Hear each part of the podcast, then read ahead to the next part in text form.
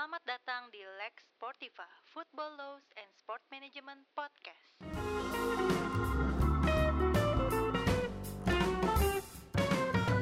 Baru sebulan yang lalu kita hiatus dari podcast Lex Sportiva dan ternyata di bulan ini sudah ada satu berita yang menghebohkan. Itu sebelum lebaran. Nah, beritanya yaitu tentang seorang pemain pemain Persija bernama Marco Simic yang uh, sedang ingin menyelesaikan masalah menurut saya ya menyelesaikan win-win seperti apa ke depannya dengan klub yang sudah dibelanya sejak beberapa musim. Konon katanya uh, pengakuannya adalah uh, dia tidak mendapatkan hak yang semestinya sudah didapatkan karena sudah bekerja. Itu klaimnya dan sementara klaim di pihak klub bahwa sebenarnya itu sudah ditunaikan. Ya agak ini aja sih, kita kan sebenarnya ngebahas ya kalau teman-teman tahu di episode yang ke-11 kalau nggak salah. Sekian sekitar sebulan yang lalu kita membahas tentang uh, dispute antara pemain dengan klub dan ternyata ada satu kejadian nih yang terangkat isunya dan bahkan sampai bikin heboh lini masa gitu. Any comments about this? Hmm, baru sebulan ditinggal banyak kasus yang perlu dibahas kayaknya nih. Tapi bukan win-win sebenarnya. Ini udah sudah pasti akan win lose. Ada yang menang dan ada yang kalah. Oke, okay, karena, karena ini jatuhnya ya dispute. Mm-hmm. Terlepas dari apa yang diberitakan atau apa yang disampaikan oleh eh, masing-masing pihak, baik klub maupun pemain, uh, terlepas dari kata orang ada uh, mungkin salah mengartikan atau hmm, apa pun itu persepsi, tapi ya. faktanya memang ini sengketa dan uh, semua orang harus tahu ini bukan kasus pertama sebenarnya. Ada beberapa kasus kebetulan salah satunya gue juga pernah tanganin uh, dengan salah satu klub di Liga 1 juga. Boleh sebut nama? Nggak usah. Oke. okay Uh, dan itu hampir mirip dengan apa yang terjadi di kasusnya Simik ini itu karena uh, ini kan awal mulanya dari pandemi. Kalau kita runut ke belakang lagi uh, 2020 ya. Itu mulailah uh, pandemi kemudian kompetisi berhenti bukan hanya di Indonesia tapi hampir di semua bagian dunia dan yang bergerak paling cepat adalah pada saat itu FIFA. FIFA satu bulan dua bulan setelah dinyatakan sebagai pandemi itu di bulan Maret atau April itu langsung uh, membuat satu uh, circular sebenarnya namanya tuh uh, COVID-19 Football Regulatory Issues jadi itulah uh, kenapa organisasi ini mungkin patut dikagumi karena memang mereka bekerja gitu. Jadi pada saat uh, sepak bola berhenti, organisasinya harusnya tidak. Karena mereka harus memikirkan apa jalan keluar dari ini semua. Karena pasti akan ada masalah. Pasti akan ada sengketa yang muncul akibat dari ini. Karena uh, kalau kita bicara legal berarti kan ada perjanjian, ada kontrak antara klub pemain, klub pelatih, bahkan mungkin lebih jauh lagi uh, kita bisa uh, ini juga antara pemain dengan sponsornya atau klub dengan sponsornya. Tapi di case ini ini yang uh, jadi perhatian FIFA dan mereka langsung membuat circular itu yang harusnya diterima oleh semua federasi dan itu jadi dasar dasar yeah. dan guidance sebenarnya untuk apa yang harus dilakukan dan uh, intinya di di di regulatory issues itu memang semua hal harus dibicarakan bersama dan harus diputuskan secara bersama-sama, tidak boleh sepihak.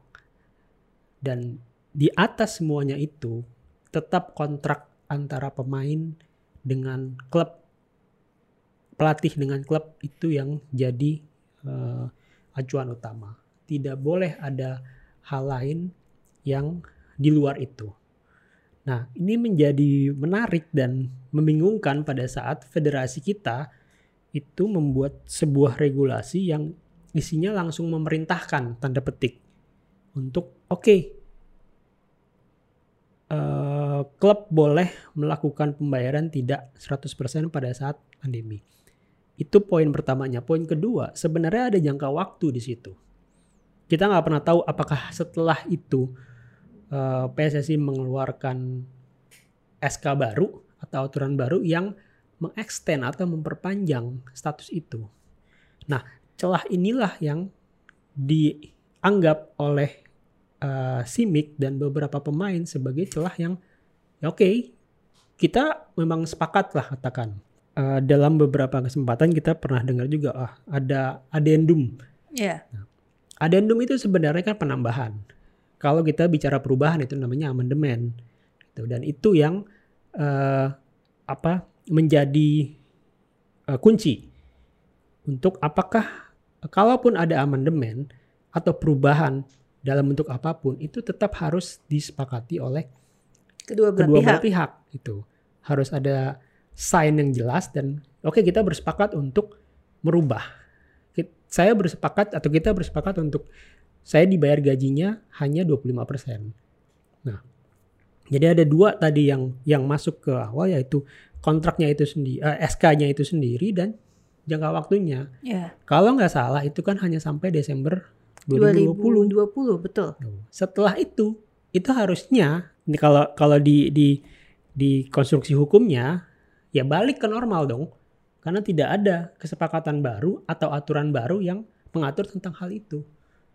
Nah, inilah yang mungkin bagi sebagian orang atau banyak orang yang juga eh, enggak ini sebenarnya Persija bayarin nggak sih gajinya dan segala macam. Ya kalau memang dibayarin sih dibayarin tapi tidak 100%. Kan itu Hmm. dan eh, yang menjadi menurut gue ya yang menjadi keberatan dari Simic adalah dia tidak pernah mau eh, deal dengan apa yang terjadi setelah Desember 2020. Hmm. Nah itu yang harus dibuka juga oleh klub atau siapa pun nanti pada saat ini bersengketa ke FIFA atau bahkan mungkin sampai ke CAS eh, dokumen-dokumen atau bukti-bukti yang sangat kuat dan valid yang itu bisa membuktikan. Jadi sebenarnya ini adalah efek domino dari sebuah surat yang dikeluarkan oleh federasi saat itu. Benar atau tidak? eh secara langsung iya. Hmm. karena eh, itu jadi sebuah eh, kesepakatan yang mungkin pada saat awal eh, itu disetujui oleh kedua pihak ini. Klub maupun pemain tanda tangan dalam periode katakan dari Maret 2020 sampai eh, eh, Desember 2020 setelah itu itu yang jadi pertanyaan juga. Nah siapa yang mau buka ini? Hmm. Gitu. Dan saya pikir eh Simic juga dia kayaknya oke mendingan gue serahin ke lawyer gue aja biarin. Karena mungkin dia juga yakin kalau dia tuh memang benar gitu. Dan nggak tahu apa mungkin Simic mendapat referensi juga bahwa ada kasus yang tadi seperti disebutkan ada kasus yang sebenarnya sudah sudah terbukti nih Ya. bahwa eh, menang gitu gugatan pemainnya tadi yang disebutkan ya di salah Hmm. satu klub Liga 1 juga. Itu berarti pemainnya sudah sudah dimenangkan ya oleh FIFA sudah dimenangkan. Jadi walaupun hukumannya tidak 100% dari dari tuntutan misalnya katakan oke harus bayar sisa Ha-ha. gaji berapa bulan Ha-ha. dia harus hanya membayar klubnya hanya diwajibkan untuk membayar eh, Sekian 80% gitu dari apa yang diminta itu berarti sebenarnya sudah sudah ada track record kemenangan ini jurisprudensi gitu ya. jurisprudensinya di Pasti, Indonesia pasti. ya di Indonesia case-nya di ya. Liga 1. Betul. Nah, kenapa ini sering terjadinya di pemain asing ketimbang pemain lokal? Apakah ada pemain lokal juga yang dispute tentang ini? Mungkin iya. Tapi karena nggak terlalu diekspos aja Hmm. gitu. Dan ada dalam tanda petik ya kalau gue lihat sih ada keengganan bagi klub atau pemain lokal untuk bermasalah dengan klub Hmm. karena dia tahu oh gue cari makan nih di klub Indonesia nih gitu nggak mungkin gue macam-macam Oke. Nah, dalam case pemain yang tadi pun itu pun uh, salah satu yang uh, gue rekomendasikan adalah kalau memang pemain asing ini tidak menghargai apa yang ada di atau tidak mau berkompromi lah katakan dengan apa yang terjadi di Indonesia ya harusnya pemain ini juga bisa uh, waktu itu ya karena dia punya keinginan untuk pindah ke klub lain Di itu juga Indonesia juga. di Indonesia juga dan di Oke. Liga 1 dan itu jadi buat buat kami waktu pada saat itu ini intensinya udah beda nih makanya sempat kita mau uh, minta ke federasi untuk dalam dalam kasus sengketa ini pemain ini bisa di hold dulu untuk tidak bisa bermain sampai walaupun kemungkinannya kecil ya dan itu memang tidak bisa tersampaikan tapi kita juga harus tahu intensi uh, si pemain pada saat dia mau mengakhiri kontrak dengan tidak baik-baik itu Mm-mm. apa alasannya Hmm. dan itu memang sering terjadi juga di di di Indonesia kan Iya. Padahal kan sebenarnya proses untuk menuju sampai ke ya orang-orang kan taunya kan kas ya. Padahal Hmm. eh, anak tangganya menuju ke situ Iya. kan sebenarnya panjang sekali. Kalau Hmm. teman-teman tahu di even di lingkungan nasional pun ada NDRC Hmm. sebenarnya. Eh, lalu ada stakeholder namanya API juga sebenarnya Hmm. gitu. Nah, dan jauh sebelum itu ya sebenarnya sama aja kayak orang bersengketa biasa nih, kayak orang berantem pasti ada namanya mediasi sebenarnya kan. Dan mediasi inilah yang eh, namanya mediasi kan sebenarnya Eh, sebenarnya kalau kalau di udah masuk ke FIFA itu hampir tidak ada mediasi ya Jadi FIFA tuh langsung oke ada klaim eh, dikasih kesempatan buat si eh, claimant tergugat. tergugatnya untuk eh, menyampaikan eh, alasan dia, jawaban lah. Hmm. Kemudian itu diproses lagi, nanti dikasih waktu lagi untuk memberikan bukti-bukti kalau memang itu belum cukup, baru kemudian diputuskan. Dan semua itu by documents ya. Documents. Oke, Dan tidak ada semua sidang written. gitu ya. Eh, tidak ada, Oke, tidak ada hearings. tidak ada hearings. Iya. Kira-kira eh, dengan proses yang dulu pernah eh, lo jalanin dengan apa namanya tergugat dan penggugat itu di case yang sebelumnya tuh butuh waktu berapa lama sih sampai keluar keputusan dan akhirnya harus bayar kan? Nah itu ber- berapa lama dari Waktu itu semenjak salah tiga pemain- bulan. pemain tersebut eh, submit eh, laporan, claim, sam- ya, ya claim sampai ini tiga bulan, tiga bulan. tiga bulan. Let's say berarti Bisa lebih cepat. Oke, kita nggak tahu si Mick exactly-nya kapan memasukkan. Yang kita Iya. tahu kan di sosmed dia eh, berstatement ya, tapi memang sep- katanya sih sudah ada proses yang dia jalanin. Iya. Sudah sempat somasi juga katanya menggunakan lawyer di negaranya. Berarti kita kalau hitung tiga bulan dari April ya kalau nggak salah. Hmm. Nanti kita akan bikin podcast lagi setelah setelah kelihatan ada hasilnya. Nah, eh, kasus-kasus yang seperti Simik ini kan sebenarnya kan sering kedengeran lah ya di Indonesia dan sebenarnya kita kita nggak mau terlalu membahas itu lagi karena agak kita nggak bosan sih sebenarnya untuk mengingatkan juga kepada siapa pun ke klub ke pemain ke pelatih untuk ayo dong punya eh, lawyer bukannya Hmm. ingin mempromosikan juga tapi sebenarnya once ketika ada dispute atau apa pun sebenarnya itu bisa terproteksi banget ketika kita memiliki lawyer yang apalagi yang specifically mengerti dan bisa berkorespondensi kepada pihak-pihak luar terutama Hmm, dan gitu kan paling pa- paling paling eh, penting adalah paham hukum sepak bola. ya Ya kita kita pernah ngebahas sebelumnya kan. Ini dalam satu tahun tuh FIFA bisa RSTP aja itu bisa dua tiga kali dirubah. Berarti Ya. kan dinamika di sepak bola dunia ini itu sebegitu kuat kan dan itu yang membuat FIFA sendiri harus merasa ini akan harus ada adjustment yang itu eh, memproteksi semua stakeholders di sepak bola itu sendiri gitu. Ya. Nah, ngomongin tentang RSTP kita sudah pernah membahas sebenarnya di episode sebelumnya, tapi mungkin belum belum begitu dalam ya. Nah, RSTP itu eh, di FIFA sebenarnya ada perubahan semen- semenjak 1 Oktober 2021. Ya. Jadi ada Sebenarnya tiga- itu itu jadi masuknya juga dari statuta. Ya. Karena ada penambahan eh, football tribunal. Waktu itu kita pernah bahas juga. betul football tribunal itu kalau di translate diterjemahkan itu eh, badan Peradilan sepak bola. badan pengadilan sepak bola. sepak bola. Ya. Tapi ini beda, beda dengan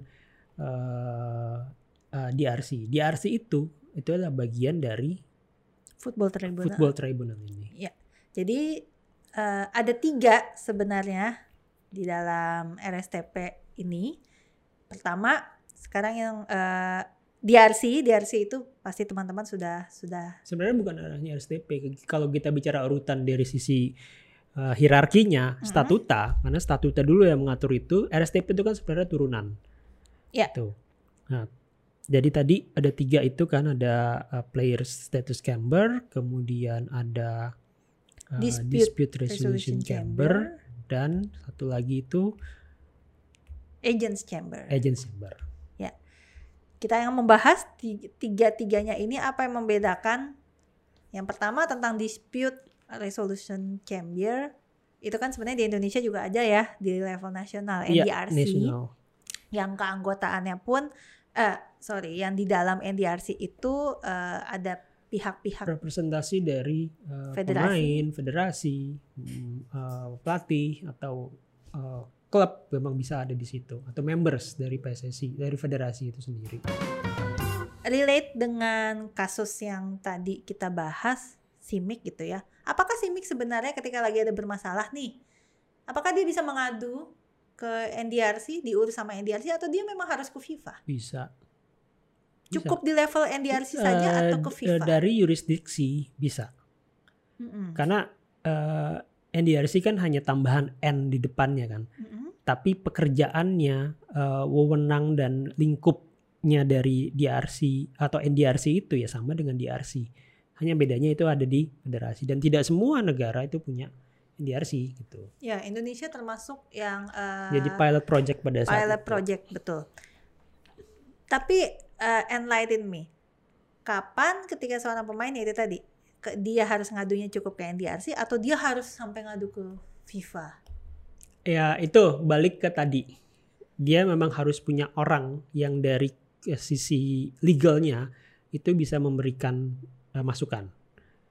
Tuh, karena sebenarnya sama aja. Ternyata tergantung bagaimana eh, eh, mungkin cepat atau tidaknya, kemudian efek dari eh, lapor ke FIFA mungkin itu kan mau tidak mau harus direspons secara baik dan benar oleh eh, klub. Katakan kita ngomong Indonesia ya gitu. Karena hampir 80-90% kekalahan klub itu di level uh, FIFA adalah karena tidak pernah membalas surat. Tuh. Entah karena memang tidak paham atau memang ya sudah gitu. Tapi di ujungnya baru teriak kan karena nah ada hukuman-hukuman yang uh, ujungnya tuh bisa sampai ke uh, degradasi dan segala macam gitu. Nah, uh, di uh, player status uh, Department departemen komite pada saat itu itu pun ada hukuman lagi yang sebenarnya kalau kita uh, perhatikan dan kita tahu baca bareng-bareng itu hukuman kayak pengurangan poin itu datangnya bukan dari mereka itu datangnya dari disciplinary committee karena tidak menjalankan hukuman dari hukuman dari salah RSTP. satu badan Oke. uh, FIFA itu yaitu player status committee atau DRC Hmm. itu bisa saja di diperkuat atau ditambah hukumannya oleh disciplinary committee. Oke, kita ngomongin worst case-nya nih. Ini masih masih di ranah DRC ya kita ya. Kalau misalnya klub ini tadi misalnya dibilangnya win lose. Oke, klubnya yang kalah nih harus bayar. Harus bayar dengan keputusan apa pun itu nantinya ya. Terus dia nggak bayar nih dalam kurun waktu tertentu. Klubnya Ya, klubnya ogah bayar lah atau keberatan untuk kasih membayar. reminder oleh FIFA untuk bayar dalam waktu berapa lah lama. Apakah eh, klub bisa naik banding ke kas? Bisa, Oke. bisa, sangat bisa. Tapi selama nah proses naik banding ini Mm-mm. pun kan juga pasti butuh waktu. Apakah itu berarti hukuman atau kewajiban yang dilakukan tetap Hukuman harus yang dijalankan? yang yang biasanya hukuman yang diberikan itu eh, sifatnya denda Mm-mm. oleh Camber lah katakan. gitu. Mm. karena hu- hukuman yang lebih berat itu akan datang dari komite disiplin. Jadi eh, dalam konteks itu kita juga pernah bahas di kode disiplin itu kan tidak tidak apa ya eh, sebenarnya tidak eh, menghilangkan esensi dari hukuman itu sendiri. Tapi karena ini prosesnya eh, hanya satu yaitu membayar maka bisa juga diartikan ini di pending Mm-mm. sampai putusan kasnya uh, keluar. Tuh, karena kas itu juga uh, tidak terlalu lama untuk memutuskan. Oh ya. Iya. Kira-kira berapa lama tuh? Bisa sebulan. Kalau nggak salah kan pernah ada satu klub Indonesia ya yang pernah sampai berperkara ke kas. Persipura Persipura belum. Oh, Oh, belum Persipura pernah. Persipura pernah sekali. terkait sama uh, Nah, PSSI Persipura sama Produta. ya. Nah kebetulan yang yang lawannya Produta waktu itu gue. Karena Ah. klub licensing gitu yang tidak meloloskan Produta. Oke. Gitu. Berarti prosesnya sebulanan ya Prosesnya kas itu sebulan keluar ya. Gitu. Nah, oke. Ini balik lagi. Klub eh, nggak mau bayar, pokoknya dia tetap nggak mau bayar walaupun keputusan kasnya juga udah udah saklek gitu ya. Lo harus tetap ba- bayar. Nah, kalau klubnya tidak mau. Nah, itu prosesnya dari pemain atau si Camber ini yang akan eh, mengajukan laporan ke FIFA. Komdis. Oh, ke FIFA FIFA. Ini Bahwa- jadi ranahnya FIFA sudah untuk itu. Oke, misalnya klub ini nggak nggak mau bayar nih, lalu FIFA yang akan memberikan Hmm. Ya. hukuman. Ya, dalam beberapa kasus eh, tidak direspons di tingkat awal Mm-mm. di Camber katakan itu pemain lapor ke FIFA Oke. untuk saya gue belum bayar nih gitu. Mhm. Karena begitu keputusan itu dibuat itu langsung diminta oleh eh, Camber atau FIFA by administration untuk minta nomor rekeningnya si eh, pemain. Pemain. Karena kan kalau pemainnya menang. Ya. Gitu. Nah, itu yang tidak tidak jarang sekali untuk direspons. Ini balik lagi ya. Berarti kalau tadi pemain tersebut eh, April ya, A- Maret kemarin mengadukan tiga bulan, lalu nanti keluar keputusan, misalnya klub naik banding sebulan lagi, jadi udah empat bulan gitu ya. Nah, lalu kemudian klubnya misalnya tetap tidak mau bayar dan akhirnya FIFA mengeluarkan keputusan lagi dengan denda atau eh, segala macam. Aku pengen tahu aja leveling eh, hukumannya tuh apa aja dari yang paling ringan tuh apa? Paling ringan nggak- denda. nggak- nggak ada nggak eh denda udah pasti kan. Denda udah pasti. pasti akan ada denda. Oke. Denda tuh ya kalau kita misalnya ber, berkontrak gitu, Heeh. itu kan ada denda keterlambatan. Nah, Hmm. ini akan dihitung juga. Hmm. Per hari itu bisa bisa dihitung oleh sampai memang dia membayar. Itu, itu bisa jadi hukuman tambahannya buat si pihak yang kalah itu. Bisa pengurangan poin, bisa transfer ban. Nah, yang Bisa yang paling ekstrim adalah ah, degradasi. Oke. Kalau degradasi itu memang memang disuruh degradasi benar-benar ditulis Yes. di suratnya atau dan harus by dibuktikan. pengurangan poin. Karena kita per- nah, untuk yang case pengurangan poin, kita pernah dapat surat dari FIFA LIB pada saat itu eh, sebagai operator dikirim surat dari PSSI untuk eh, klub untuk Liga 2 waktu eh, itu Liga- ya. Ya Liga 2 atau Liga 1 ya. Pokoknya ada salah satu klub yang harus dikurangin 3 poin dan kita harus segera mengirimkan bukti pengurangan poin di klasemen kita dalam waktu kalau nggak salah tiga hari waktu itu. Oke. Jadi tidak ada tempat lagi untuk oh kirim surat eh tolong dong di dipertimbangkan lagi atau minta waktu untuk nggak ada itu. Mhm. Itu udah harus di execute. Oke, saat itu case-nya ketika liga lagi berjalan atau Lagi- liga sudah selesai. Liga sudah selesai pada saat itu. Oh, liga sudah selesai berarti memakai klasemen Klasemen yang ah, tahun lalu. yang tahun lalu. Iya. Misalnya Untungnya pada saat itu tidak ada eh, perubahan yang signifikan, tidak tidak berpengaruh kepada eh, yang yang degradasi kan gitu. let's say misalnya hari ini ada keputusan FIFA terkait ini misalnya lalu pengur eh, sampai pengurangan poin berarti menggunakan klasemen Liga 1 kemarin gitu. Iya. Oke. Karena kompetisinya belum jalan kan. Oke. Ya, ya, ya, ya. Dan keputusan pengurangan poinnya seberapa banyak itu juga dari FIFA ya. Semua dari FIFA. Nah, itu berarti ada denda, ada transfer ban, lalu ada pengurangan poin dan paling parah the worst is eh, di degradasi. Hmm. Dan Jadi- ada satu lagi yang ini pasti akan sangat berpengaruh kepada klub Hmm, untuk dapetin license. Ini kita bicara klub licensing. club licensing ya. Once itu sudah masuk atau terregister di FIFA, semua konfederasi yang terlibat yang terkait dengan klub itu dan pemain itu pasti akan di-share. Hmm, Dan itu akan masuk ke sistem di klub licensing membuat itu menjadi sebuah dispute. Hmm. Dan pada saat licensing proses dijalankan itu secara otomatis akan muncul di situ. Hmm. Ada satu part yang oke, lu masih punya sengketa nih. Tuh. Selama itu belum diapa-apain, itu pasti statusnya mau sebagus apa pun pasti nggak akan lolos. Tetap muncul kayak tanda Jadi merahnya kali iya, ya. jadi ada ada banyak Rapornya merah gitu ya. banyak tekanan lah kepada eh, siapa pun yang kalah nanti, terutama klub ya, untuk ya dia harus execute itu. Karena tadi ini udah udah menang semenang menangnya, kalah kalah kalahnya udah. Oke, jadi hikmahnya adalah please dong klub yang mengaku profesional bisa gaji pemain tinggi banget, bisa datengin pemain asing, pelatih asing oke banget. Please banget punya legal representative atau legal consultant yang juga oke, yang juga bagus, yang juga bisa memproteksi lah. Tapi jangan khawatir, sebenarnya tersebut. bukan hanya Indonesia. Ini ini case-case seperti ini memang banyak terjadi di negara-negara yang katakan di Afrika atau Amerika Latin itu Ya. banyak terjadi. Ya. Maksudnya ini bukan sesuatu hal yang kan oh Indonesia kok jelek banget sih gitu. Enggak juga gitu. Ini it- ini bisa terjadi di mana pun dengan siapa pun. Betul, ini aku juga mengambil data dari FIFA. Ini semua ada di website FIFA, teman-teman bisa baca. Eh, laporan tentang Player Status Department, tapi Yes. ini baru yang eh, season 2020 sampai 2021 ya, karena ini kan masih berjalan.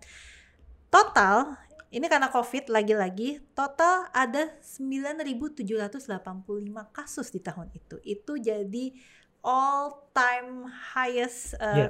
paling banyak kasus selama selama Masa pandemi kan itu. ya Ya. pas masa pandemi selama selama ini itu menjadi kasus yang paling tertinggi dan pastinya kebanyakan tentang dispute dan eh, ITC reje- rejection lalu tentang eh, ini tadi training composition sama solidarity Solidarity mechanism, ya, Ya. itu dua hal yang tidak pernah tersentuh juga di sepak bola kita.